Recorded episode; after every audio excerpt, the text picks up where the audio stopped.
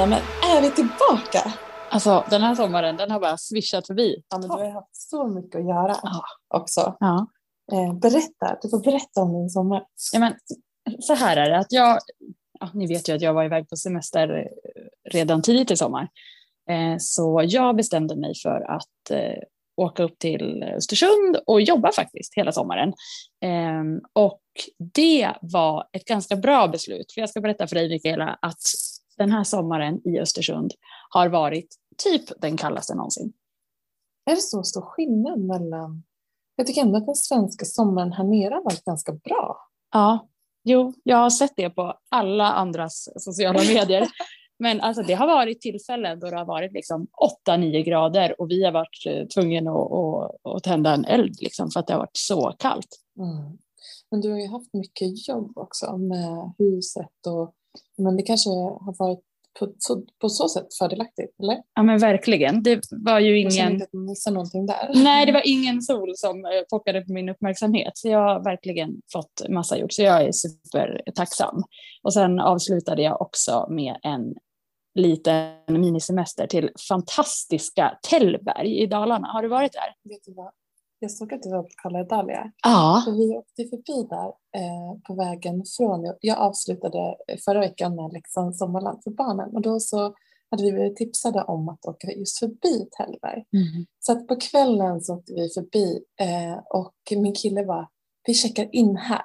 Mm. Eh, och det var lite som plåster på såren för att han överraskade, överrumplade mig med att ha bokat camping. Och han vet att jag tycker det är så jobbigt med camping. Men han bokade i sista minuten, typ två dagar innan vi skulle till Leksands Sommarland, en, en, eh, att vi skulle åka dit med barnen och sova över. Och det fanns inte, han försökte bland annat boka där eh, för en specifik natt. Då. Men eh, det fanns ingen plats. Så vi fick en jättemysig stuga precis vid vattnet. Men alltså, det, var, det, är bara, det är bara inte för mig. Vad är det som känns... Eh... Ja, men det är så, jag, kan, jag älskar att ha lite lugn. Jag är väldigt intensiv, jag har väldigt mycket för mig, jag gör väldigt mycket saker. Men när det blir för rörigt in på husknuten, då kan inte riktigt jag slappna av. När det blir så mycket stoj på natten. Och Den tycker jag, eller som människor som kommer in på, eh, ja, in på husknuten. När man, liksom, man kommer ut och det sitter en person en meter från huset i en solstol. Det kan jag tycka är jobbigt. Eh, men eh, samtidigt, det gick superbra, så jag ska inte klaga. Och det var ett fantastiskt liksom, ställe att åka till med barnen och så vidare. Men då åkte vi förbi Tällberg och så tar vi, tänkte han så här, men som plåster på såren för att du fick bo där så kan vi boka spontant om det fanns plats då, Mm. den natten efter. Men det fanns det inte. Eller de, vi, vi ringde bara på deras telefon, vi satt i telefonkö ganska länge och kom inte fram. Så då sa jag bara, vi åker hem, så här, för det var ganska, tyckte det var ganska skönt att komma hem. Men eh, det stod helt magiskt ut. Mm. Ja, det är helt fantastiskt. Så om lyssnarna, om ni inte har varit där, så ett, en stark rek på Tällberg. Mm. Men du har ju faktiskt unnat dig en hel del ledighet i juli. Jag är ju jätteglad för att du har kopplat, kopplat av lite i alla fall. Mm, det är min första sommar som jag har varit ja, men liksom 90 procent ledig faktiskt i juli eh, på typ tre år. Eh, så det har varit så skönt också när man vet att man har så himla mycket spännande planer framåt. Eh, och eh, vi har bland annat nu första augusti på min födelsedag också flyttat in i ett helt nytt kontor eh, inne i stan och det känns så himla bra eh, att ha en liten plätt på jorden eh, som är våran. Eller hur? Verkligen. Eh, superbra, jättemysigt eh, litet kontor mitt i stan också. Och jag hoppas att eh, vi får massa trevliga besök. Ja men absolut, det räknar vi med. Men om man tittar på börsen då. Det har varit en ganska, eh, alltså det har hänt mycket för att vara sommarmånaderna. Mm. Men man brukar ju säga, jag vet inte om ni har hört det här uttrycket så här, sell in May and go away. Eh, eller liksom att man ska undvika sommarmånaderna av många olika anledningar. Och eh, om man tittar, jag zoomade faktiskt ut på OMX då specifikt och tittade på hur det har gått om man tittar från maj fram till nu. Eh, och då så ser man faktiskt att eh, vi har backat tillbaka lite. Så vi, vi ligger lite under majs nivåer, men juli erbjöd ju en ganska härlig uppgång. Då var man inne på, på de olika kontona och tittade varje dag nästan. Ja, men juli var ju en sån här månad. Då kände man att man var tillbaka där man var till exempel förra hösten när det var så här, gick upp massor, massor.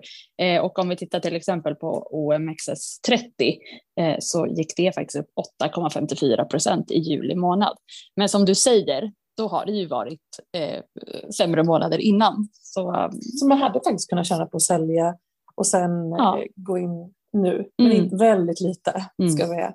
Det är marginellt, så det, är, det är bättre om man sparar. Det vurmar vi för. Men ändå intressant. Mm.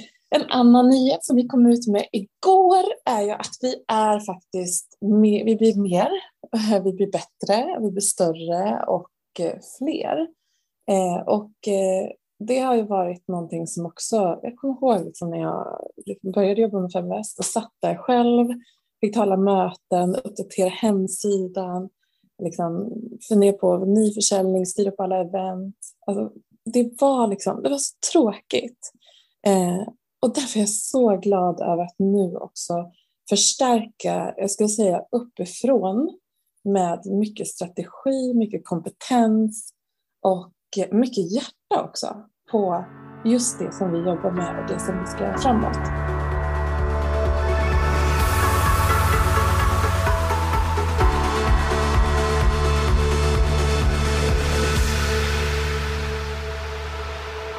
Därför är jag jätteglad över att eh, ha tillbaka Eva Troen. Ni känner igen henne sedan tidigare.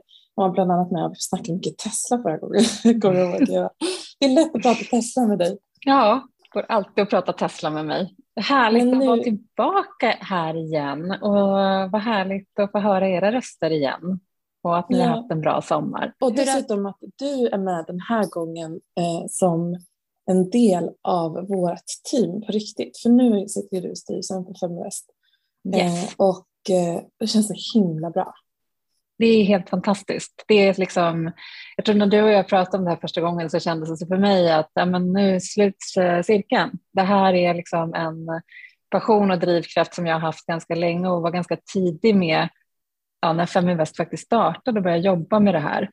Eh, och sen har ni kommit så mycket längre och ni har gjort ett fantastiskt jobb. Men det känns otroligt kul att få komma tillbaka i den här rollen och stötta eh, bolaget framåt i de eh, ambitiösa mål som finns, vilket jag älskar. Det ska vara höga, höga ambitioner och målsättningar. Men hur har din sommar varit, Eva? Hur har du laddat upp eh, batterierna inför den här spännande hösten? Mm. Nej, men jag, eh, jag laddar väldigt mycket genom att, eh, höll på att säga inte göra så mycket, men det stämmer inte för att jag är ganska aktiv på sommaren. Alltså jag tycker om att träna och, och, göra saker, men, men jag försöker koppla bort ganska mycket annat. Mycket måsten tar jag bort. Eh, så att jag har eh, spenderat min sommar i Spanien. Eh, vi har ett hus där, så då har jag spenderat sommaren där och eh, ja, precis som jag sa, eh, latat mig men också tränat mycket, men försökt koppla bort måsten. Ta dagen mm. lite som den kommer. Ja, det låter magiskt. Mm. Du har ju en, eh, en sån eh, enorm, du har gjort en superfin karriär verkligen inom finansbranschen och svensk finansbransch. Eh, det var bland annat säljchef för Nordnet och sen så har du varit eh, en av de högsta cheferna inom Swedbank och haft ett par olika roller där mm. den sista tiden och eh, nu är det, kom, väntar ett par nya utmaningar för dig. Eh, yes. Kan inte du berätta lite om liksom, hur du varit nyfiken och intresserad av börsen? För det har vi faktiskt inte pratat om innan. Men det har vi kanske inte. Nej, men generellt så kan man säga att jag har väl alltid haft ett litet intresse för pengar. Jag tycker att det är kul med pengar. Jag hade en mamma som jobbade på posten när jag var liten och posten på den tiden var ju lite bank. Man hämtade ut pengar där. Så jag ganska, när jag var väldigt liten så finns det mycket bilder på mig när jag leker bank, för det var det jag tyckte var roligt. Eh, men sen, jag vet, jag kan liksom inte riktigt sätta fingret på vad det är, men jag har varit väldigt liksom, målinriktad sedan ganska ung ålder. Jag tycker om det här med ekonomi, jag tycker om det här med liksom, ja, den finansiella marknaden. Det blev naturligt för mig. Eh, och sen så började man ju, jag skulle säga att det var ganska sent för mig, men eh, tror att det var faktiskt först när jag kom upp på universitetet eller i slutet av gymnasiet som jag började liksom investera eh, på börsen. Först såklart i fonder och sen gjorde man några ganska ordentliga missar eh, på och det är väl lite så man lär sig i början. Jag, jag kan tycka så länge det inte handlar om mycket pengar så, så, så kan man faktiskt våga. Eh, det gäller inte alla, man är olika personer så det vill jag understryka. Men, men jag, eh, jag tyckte det var lite spännande det här med då, då gick jag ju på Varante, vilket kanske inte var det absolut smartaste när man inte är så duktig. ja, jag köpte någon Ericsson Varante i början. Men, men eh, det var faktiskt i början precis när de instrumenten kom. Um, men det någonstans, sen jag är ju rätt nyfiken av mig som person och eh, när man väl liksom börjar titta på det här med bolag och får den här kopplingen till att det är ju inte bara liksom någonting som man läser om i tidningen, utan det är faktiskt någonting som påverkar våra liv för mycket. Eh, alltså de finns ju runt omkring oss i allt vi gör. Du börjar prata mycket Tesla, men det, det är bara ett exempel. Liksom. Jag, kör en, en, jag har en Tesla och jag, man ser de här bilarna. Det, det, det blir liksom en del av ens liv och, och, det har väl gjort, tycker jag, att jag blev så otroligt intresserad av börsen. Sen är det klart också väldigt, det finns ju en, en nerv i det i med att det ni inledde med att säga att ja, det går ner och det går upp och det är jättehärligt när man kan titta på kontot där det går upp. Och det är lite jobbigare när det går ner. Men det är ju också en spänning i, i börsen. Så jag tror att de här delarna tillsammans är väl det som har gjort mitt stora intresse för liksom, börsen. Men nu när du sitter på all den här erfarenheten från börsen och de här rollerna som du har arbetat i, eh, hur tänker du att du kan ta med dig de här erfarenheterna i din roll eh, som styrelsemedlem på Feminvest? Men eh, dels så tror jag att jag har en väldigt bra helhets bild av liksom branschen och finansmarknaden, eh, vilka utmaningar som har funnits och också ganska bra på att se vad som kommer framåt, givet att jag har jobbat i branschen så otroligt länge. Eh, och också har ett naturligt intresse, det är liksom, jag läser ju om det här hela tiden. Eh, men jag tror att jag också har förmågan att kunna ta de här stora penseldragen och se vad som händer till att faktiskt förstå hur det påverkar saker och ting ganska operativt, men också om man tittar på vad, vad, krävs i praktiken för att vi ska klara, klara eller vara framgångsrika framåt eh, med det som händer runt omkring oss. Så att lite grann att kunna ta det här den förändliga världen som vi lever i och hur det påverkar. Finansbranschen är ju fantastiskt kul för det händer ju så enormt mycket och också teknisk utveckling och annat. Men att kunna plocka ner det till vad det faktiskt innebär i praktiken tror jag att jag kan vara väldigt behjälplig med och hur man plockar ner det till affärerna. Liksom hur, hur kan vi göra affärer på det här? Eh, men sen har jag ju en stark eh, förändringsvilja och drivkraft att vilja liksom demokratisera eller liksom förändra invanda strukturer. Så eh, jag kommer nog vara också en person som försöker se till att vi vågar och nu har jag ett stort gäng med mig som är precis likadana så det kommer nog inte vara unikt. Men, men jag tror att det är viktigt att vi vågar eh, i det här. Och det blir, jag menar, eh, att eh, driva kvinnligt ägande och få fler kvinnor, eh, det, är, det, det, går framåt men det går för långsamt. Eh, och här måste vi ta större kliv eh, och verkligen liksom, bryta upp. Och då krävs det lite mod och lite eh, lite erfarenhet kanske. Liksom, och våga, våga kanske ta, ta risk ibland på ett sätt som, som är lättare om man har lite erfarenhet med sig. Mm. Och jag skulle vilja flika in där att den erfarenheten som du har är ett viktigt komplement och du besätter väldigt väl ord på det eh, i kombination med då de andra personerna som jag också vill omnämna när vi pratar om vilka som faktiskt skriver in i det här Eh, i den här tiden. Och det är bland annat då Maria Hedengren som också eh, dyker upp i podden emellanåt och pratar lite om, om tillväxtbolag och eh, fokus på det inom hennes tidigare erfarenhet. Hon var ju bland annat finanschef på Izettle innan, innan eh, noteringen där när det var så överrumplat blev uppköpt av Paypal. Eh, hon var en nyckelspelare där, sen har hon varit vd på Readly. Vi har också med oss eh, Eva Engelbert som är en välkänd investerare, investerat i många av de svenska startupbolagen. Och så har vi med oss eh, Pia Ganeva eh, som själv har drivit upp ett bolag otroligt framgångsrikt men också investerat i många bolag. Och, men alla de här olika personerna eh, brinner verkligen för att eh, jobba med ägandet, vilket är det som är Feminvests liksom, grundbult. Kvinnligt ägande, hur får vi, kan, vilka knappar behöver vi trycka på för att säkerställa att tjejer äger mer? Eh, och eh, eh, sen så har vi advisory med Klara Leander eh, som är ansvarig för all affärsutveckling på Dobermann EU, uppköpt av Ernst Young. Och sen även eh, blockchain-profilen Hid Tosi. Och sen även en, eh, en kommunikationsexpert som heter Antonia Ansgari som, som jobbar på Youtube med alla deras influencer marketing. Så vilket supergäng. Men alla ja. har så olika erfarenheter. Ja, det är också så fantastiskt roligt med det här uppdraget. Att det, du har ju Mikaela dragit ihop ett riktigt dream team och jag tror, precis som du säger, med, med de bakgrunderna vi har och men jag tror också den passionen som finns i det här gänget. Alltså det finns en otrolig kraft och vilja att liksom verkligen förändra eh, det här. Så det tror jag också är liksom det som binder ihop oss allihopa. Mm. Men vart ser du Feminvest? Vi har ju tangerat det här ämnet nu. Vart ser du Feminvest framåt? Frågar jag dig här lite? ja, nej, men eh, jag tror alltså, lite grann som vi har pratat om. Det finns en, det finns, det är gjort mycket, men eh, nu kliver vi in mer ännu mer på ägandesidan där vi kanske tidigare har, om man går tillbaka i Feminvest så har det varit väldigt mycket om att få mer kvinnor intresserade och, och öka kunskapen framför allt för att våga kunna ta steget och ta lite ansvar för sin egen ekonomi och sina egna investeringar. Nu har vi ju kommit en bra, ni har gjort en enorm resa där. Det ska vi inte sluta med, men sen ska vi få de här investeringarna att bli annat också, att bli ägande, men också att stötta kvinnliga entreprenörer, för vi vet ju att ja, statistiken talar för sig själv när det kommer till riskkapital och att få kapital för kvinnliga entreprenörer, att vi verkligen säkerställer den delen också. Sen kan man dra den här det finns enormt mycket mer vi skulle vilja göra eh, och vi får kanske återkomma till det så att vi inte säger för mycket. Men jag tror att det finns så mycket vi, du framför allt Mikaela, har ju enormt mycket tankar och eh, vad som är möjligt framåt.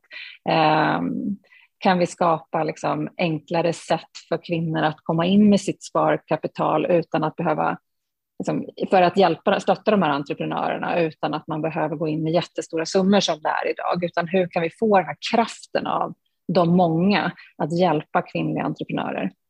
Eh, och eh, ja, nej, men jag tror att det finns enormt mycket eh, som vi kan spinna på framåt. Men vi ska mm. väl inte avslöja allt på en gång, tänker jag. Jag hade en jättebra, ett jättebra citat faktiskt. Om att så här, varför snacka så mycket om vad du ska göra? Utan istället gör och så överraska hela tiden med, men gud, alltså vad händer, händer det här nu? Jag tänker, alltså, nu när vi ändå touchade vid Tesla, Elon Musk, han överraskade hela tiden. Han ja. bara, nej men var kom det här ifrån? Det är någonting helt nytt liksom. Eh, om det är att gå in i krypto eller gå ut i rymden eller eh, köpa liksom, Twitter. Köpa Twitter, exakt. Eh, så det är, eh, det tänker jag, det är någonting som jag tog till mig och tänker, ja, det här, så här ska vi, vi ska överraska längs med vägen. Mm. Eh, så. Ja, men jag, jag, tror att det är viktigt, förlåt, jag tror att det är viktigt att, att uh, alltså man ska absolut kunna dra upp sina visioner. Det är också viktigt för, för, att inspirera andra. Men jag tror att det är oerhört mycket mer viktigt att få saker och ting gjort mm. uh, än att bara måla upp visioner. Sant. Jag tycker att vi ska passa på nu när vi har besök av Eva att prata lite om, om börsen och lite saker som händer just nu. Ehm, och igår så eh, berättade Volvo att de ska öppna en ny batterifabrik eh, mm. för att möta den här eh, ökade efterfrågan av elektriska eh, lastbilar. Mm. Eh, såg ni den nyheten? Mm. Jajamän. Det är ju otroligt. Alltså, Volvo har ju otro, en otrolig position eh, egentligen och tjänar väldigt mycket pengar. De har ju bra kassaflöden eh, och det här ser de väl som ett sätt att investera de pengarna till att ta ytterligare en marknadsposition för den omställning som, som faktiskt sker även när det kommer till lastbilar och eh, det är det, man, kanske, man får ta rygg på liksom svenska uppstickare som eh, som eh, Einride och, och, så vidare. Vad tänker du Eva? Jag tyckte det här var en jättespännande nyhet och den fick ju väldigt eh, stor internationell uppmärksamhet. Jag vet inte om ni noterade det när man liksom gick in. Det var otroligt mycket internationella tidningar alltså, som skrev om det här. Eh, så jag, jag, jag, tror att det kan ligga någonting i det du säger Mikael, att, att, just att det här är ju verkligen en investering för framtiden för dem. För de har ju målsättningar om att det, de ska ställa om sin bilpark, men också de, den tyngre, eh, liksom bussar och lastbilar och annat, annat, att den ska ställas om till att bli ja, både elektrisk och vätgas, men mer miljöanpassad. Så att det är ett otroligt strategiskt drag eh, som jag tror ligger helt i tiden. Och det är nog ingenting, på tal om att överraska, det här är nog ingenting som de kom på igår, utan det här har de jobbat med länge. Men det som jag tycker är intressant i det här är ju faktiskt att det hamnade i Mariefred, i Sverige. Mm. Var det Mariefred eller Mariestad? Jag kommer inte ihåg riktigt. Men, eh, Mariestad. Det hamnar, Mariestad. Mariestad. Mm. Just det. Man ska inte blanda ihop de två.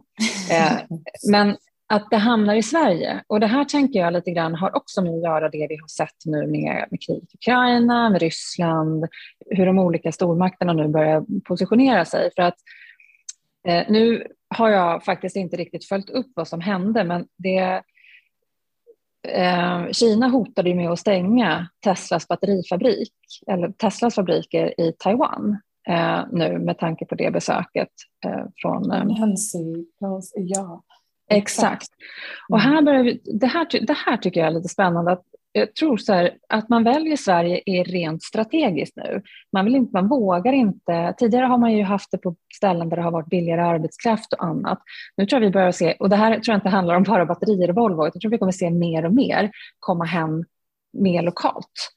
Att man inte liksom har sina fabriker offshore för långt för att det finns för mycket ja, politiska risker med det.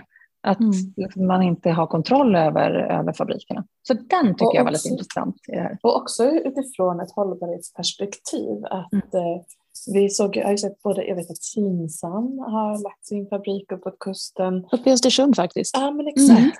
Mm. Eh, och eh, även Northvolt såklart. Jag menar, och det är också intressant för att om man tittar på, vi från våra perspektiv, liksom, när man hör om Teslas fabriker eller Northvolts fabriker, Northvolts fabrik är ju den största batterifabriken i Europa eh, när det kommer till tillverkning av litium-ionbatterier mm. Eh, för elbilar då eh, och lagring av energi. Och den är 40, det är 40 fotbollsplaner, alltså det är en gigantisk butik. Mm. Men fabrik.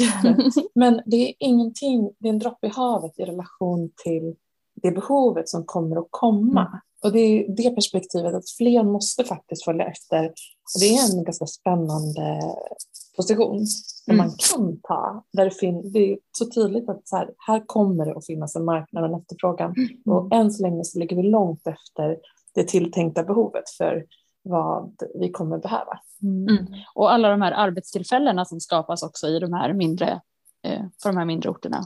Ja, det tycker jag är fantastiskt. Mm. Mm. För vi behöver, alla kan ju inte flytta till storstäderna för att få jobb så att det är jättebra om vi kan liksom, eh, det finns, det, jag tycker att det var väldigt, en positiv nyhet eh, på, på, i flera dimensioner. Liksom. Mm. Jag tror att vi kommer se det, mer, kanske inte just om batterier. Men, ja, men fabriken öppnar ju 2030 så det är också, man tänker liksom Agenda 2030 och eh, liksom, hållbarhetskraven kommer ju bara att trummas upp eh, på mm. olika sätt. Eh, så att, eh, ja, det är spännande att följa vad, hur det går. Men sen har jag tänkt på det också, för att okej, okay, vi lägger då vår produktion här. Vi fokuserar på liksom, den inhemska marknaden. Men samtidigt har man ju sett i den, för den svenska kronan eh, specifikt nu under våren, man har haft ett, en strategi om att hålla den svenska kronan ganska svag mm. eh, för att säkerställa en fortsatt hög export. Och det här är mm. också liksom, intressant i dessa tider när det både är eh, liksom, hög inflation, eh, det finns många mm. olika eh, svåra bitar där man kanske inte vill att, att lön... Man, det blir svårare för svenska bolag att konkurrera med att till exempel ja, köpa in utrustning från utlandet för det blir för mm. dyrt. Eh, mm. och då är det framförallt dollarn då som jag pratar om.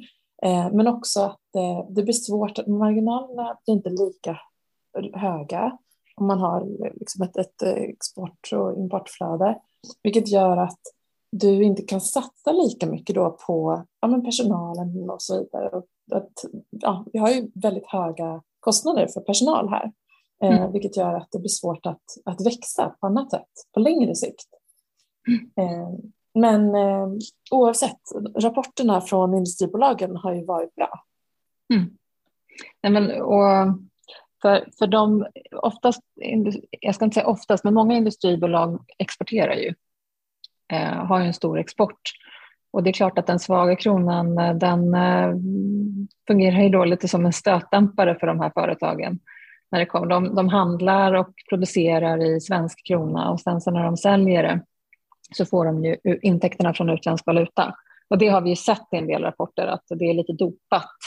Framförallt första kvartalet vet jag, såg det ut så, i andra har jag inte nagelfarten, men jag skulle tippa på att det fortsätter, liksom att det blir en liten dopning av den här svaga kronan. Men, eh, men det är ju intressant och det är intressant att följa det här, för idag har ju 45 procent av BNP eh, är ju eh, från export av varor och tjänster. Och med tanke på det vi precis pratade om innan så får vi väl se om det här, jag tror inte att det kommer ske någon förändring på kort sikt, men möjligen att vi ser en förändring på lång sikt. Men jag tror vi är för litet land för att inte ha en stor export. Vi kommer alltid ha en stor export och import också förstås, för att vi, eh, vi har ju inte allting eh, hos oss. Men, men det, är, eh, det är många faktorer som du är inne på som påverkar just nu, vilket gör det också spännande med, med det som händer på börsen nu. Att det är många mer Förut har lite åkt ner på att vi har tittat på bolagen och hur de utvecklas. Nu är det så många andra faktorer, både geopolitiska och ja, där vi har ränteläget, inflation. Det är så många saker som verkligen har eh, påverkan på börsen just nu. Ja, men, och jag tänker också att det som är intressant i det här sammanhanget är att eh, den svenska kronan har faktiskt inte, om man kollar på hur eh, kronan har eh, korrelerat med euron, så har euron förstärkts i perioder under våren, men vi är faktiskt tillbaka på ungefär samma nivåer som i början av året. Så där har vi inte sett den här eh, utvecklingen som vi har sett gentemot dollarn. Och det ska man också säga att runt två tredjedelar av den svenska exporten är faktiskt till den inre europeiska, eller mm. EUs inre marknad som man kallar det. Eh, så det är också, där så blir det, just nu, det har varit dyrare under våren, eh, framförallt kanske början av Q2, men just nu så är vi tillbaka ungefär på där vi var. Eh, och det, det är också ett resultat av att vi har börjat ta lite mer expansiva, eller förlåt, vi har tvärtom, vi har eh, höjt räntorna och eh, mm. det resulterar att, att vi stärker kronan något och vi har en lite mer, en lite mer aggressivare syn på vad som krävs för att faktiskt reducera vårt, eh, vår köpkraft som mm. konsumenter. Mm. Men jag tror många har känt av det när man har varit och rest eh, ändå att det, det kostar Eh, att resa utomlands. Ja, det är dubbel effekt på det. Ehm, jag var i USA i maj och där får du ju både valutaeffekten men sen har ju priserna höjts också. För det är inflation även i USA så att mat, alla priser på ja, restauranger, mat, eh, evenemang, allting har ju gått upp ganska ordentligt, precis som vi alla känner av här i Sverige också. Eh, så att det blir liksom en dubbel, vi har både en svagare krona Eh, så vi får betala mer, plus att priserna har gått upp ganska mycket. Mm. Eh, så, och eh, jag tycker också att det är ganska intressant. För det känns som att den amerikanska ekonomin, de vet ju om att de är viktiga globalt. De har en helt annan självbild per natur eh, på grund av att de har en så stor marknad, liksom, en stor del av marknaden. Eh, men vad signalerar det att man faktiskt har en en svag valuta också. Vad gör det för självbilden? tycker jag också är lite intressant. Mm. För att det säger någonting om att man, inte, man ser sig själv inte som, liksom, ah, som man slår inte på den stora, man spänner inte musklerna, liksom, utan man backar tillbaka lite. Och eh, det tror jag faktiskt att det påverkar också. Ja, nej, men det är väl ingen som eh, eh, vill att kronan ska vara svag. Sen hamnar vi ju där av olika skäl ibland. Eh, och då, det, det, är ju extremt komplext det här med att hålla, liksom, eh, de skulle nog om de, om skulle de få bestämma helt fritt utan att det skulle påverka något så skulle man nog vilja höja räntan ännu snabbare och ännu mer. Eh, för att stävja inflationen och då stärka kronan. Men det får ju andra effekter på vår köpkraft och eh, framförallt med tanke på hur eh, höga bolån, framför framförallt i storstäderna då, många har och att det finns många då som inte kommer kunna klara av att bo kvar och det kan få andra effekter. Så det, det är en enorm balansgång. Komplext och oerhört intressant. Det är det som är så fascinerande med den här branschen och det vi pysslar med och pratar om och får dyka i varje dag. Men, men, men jag håller med dig, det är klart att eh, ingen vill ha en svag krona. Mm. Men jag tycker också så här, jag funderar på det med liksom hur höga räntor vi kan ta och hur mycket man kan stävja inflationen med höga räntor också. Om man tittar på till exempel eh, men, eh, liksom lyxprodukter så var det ganska starka rapporter för Q2. Det överraskade mig faktiskt till och med eh, Eh, med tanke på liksom, men Kinas nedstängning eh, under perioder och Även att räntorna höjts kraftigt i framförallt i USA. Då. Eh, vi börjar från nollarkanten och ta efter där. Eh, men det visar att det finns fortfarande på något sätt utrymme eh, att vi har ganska starka, en ganska stark privatekonomisk sfär. Samtidigt som vi är så högt belånade i Sverige. Och, eh, så det är ändå en, en man, man bör vara mer försiktig här än någon annanstans på ett sätt för att det slår väldigt mot privatpersoner. Mm.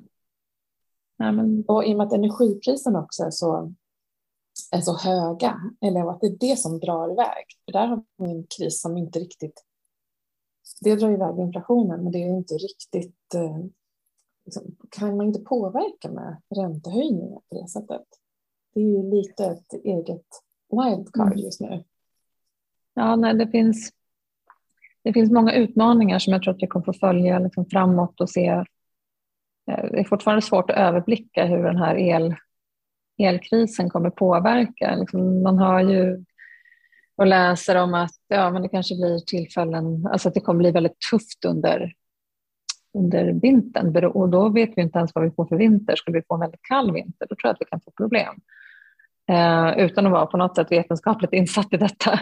Men, men det där vet vi inte vad som kommer hända med riktigt och det är klart en jätteosäkerhetsfaktor. Eh, men, eh, men det, vi, det vi vet är ju att eh, vi ser att matpriserna har ökat.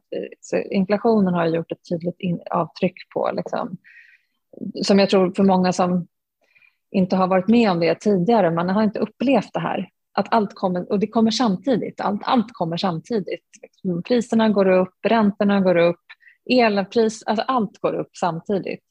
Eh, så det blir ju en liten liksom, kalldusch för många. Och eh, det gäller ju nu verkligen att sätta sig ner och, och titta på, på sin ekonomi. Um, men uh, fortsätta spara tycker jag att man ska göra om man kan. För det är ju liksom det som kan hjälpa en ur det här. Det är ju liksom lite motorn också. Att i de här tiderna när det, ni, började att prata om det här med att börsen gick upp i juli och att den ändå har gått ner sedan maj. Eh, och det är ju lite så börsen är och att tajma börsen är ju svårt. Eh, mm. Det har jag i alla fall lärt mig, utan där är ju att liksom nöta månadsspar det absolut bästa. Eh, och sen så kan man ju göra enskilda investeringar, men, men att nöta månadsspar och försöka liksom hålla i det så att man inte liksom i panik slutar spara nu för att man utan verkligen försöka sätta sig och gå igenom sin ekonomi och titta, vad är det för onödiga, gå igenom alla abonnemang, allt som, allt som kanske är onödigt och se vad man kan eh, ta så att man inte börjar med sparandet. Mm. Tack snälla Eva för att du delar med dig av de här kloka orden. Mm. Och, eh, vi ser verkligen fram emot och, vad den här hösten har att, att bjuda på. Eh, det gör jag med. Spännande samarbete. Tack snälla för att du gästade podden.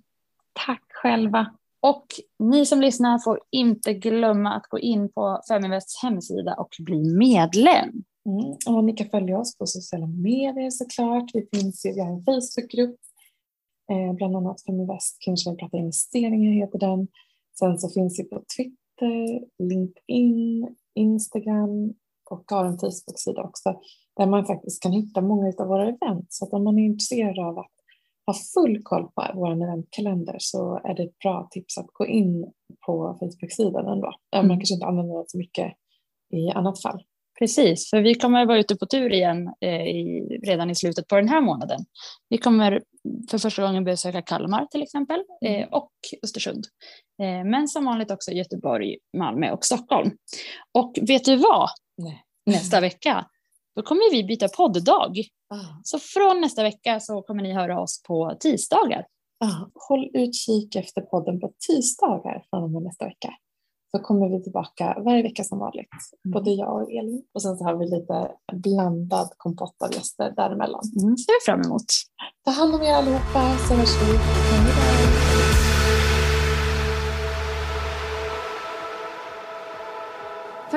är Sveriges största investeringsnätverk för tjejer. Vi vill att allt fler ska våga äga och förvalta. Och hur gör vi då detta? Jo, vi vill inspirera, utbilda och utmana runt ägande, investeringar och entreprenörskap. Följ Feminvest på våra kanaler Facebook, Instagram, Youtube. Varje vecka så kommer vi även ut med en podd och du kan ju självklart även följa nyheterna som publiceras på feminvest.nu. Det är bara att söka på Feminvest på samtliga kanaler så hittar du till oss.